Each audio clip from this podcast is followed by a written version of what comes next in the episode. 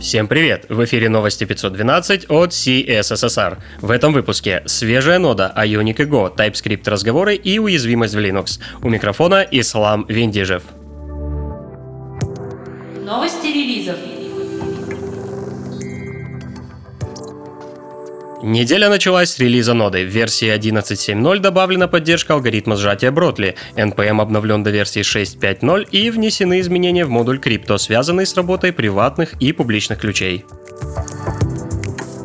Стала доступна четвертая версия Ionic Framework. Теперь фреймворк можно использовать не только с Angular, но и с Vue и React. Еще одной значимой фишкой стал переход к использованию нативных CSS-переменных, что открывает простор для безболезненной кастомизации приложений. Кроме того, теперь все компоненты, разработанные на Ionic, ориентируются на использование стандартного Web API, что повысит отказоустойчивость в долгосрочной перспективе. Двумя security-релизами отметился Go. Версии 1.11.5 и 1.10.8 закроют свежие дыры в защите, связанные с недавно обнаруженными DOS-уязвимостями механизма шифрования. Фиксами DOS уязвимости отметился и новый релиз Apache 2.4.38. Среди других изменений, модуль модула переведен из экспериментальных в стабильные. Модуль Mod Session теперь начинает декодирование на самой ранней стадии обработки сеанса, а в модуле Mod SSL исправлено выставление переменной HTTPS в режиме SSL Engine Optional. Интересные публикации. На прошлой неделе Jest объявил о переходе к поддержке TypeScript. Тут стоит напомнить, что Jest является продуктом Facebook, а при этом Facebook уже имеет свой собственный типизатор Flow. Так вот, на Хабре опубликован перевод статьи о том, как переписать 30 тысяч строк кода с Flow на TypeScript. Цель статьи не критика Flow, а очередное напоминание о том, что разные проблемы требуют разных, хоть и похожих, инструментов.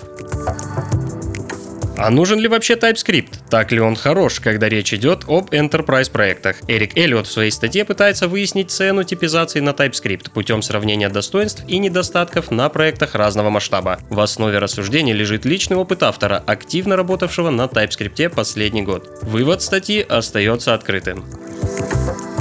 Ретроспективой о переезде на GraphQL поделились разработчики из Verve. В статье кратко рассказано о причинах отказа от REST, о выборе GraphQL, с которым, к слову, никто раньше не работал, и о том, почему это оказалось хорошим решением в условиях, когда новый MVP нужно поднять за 4 месяца.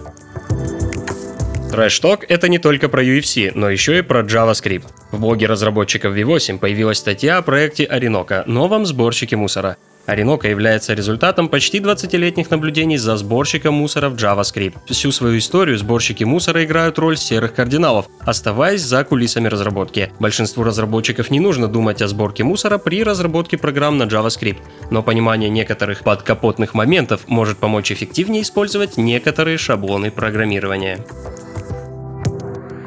Другим новостям.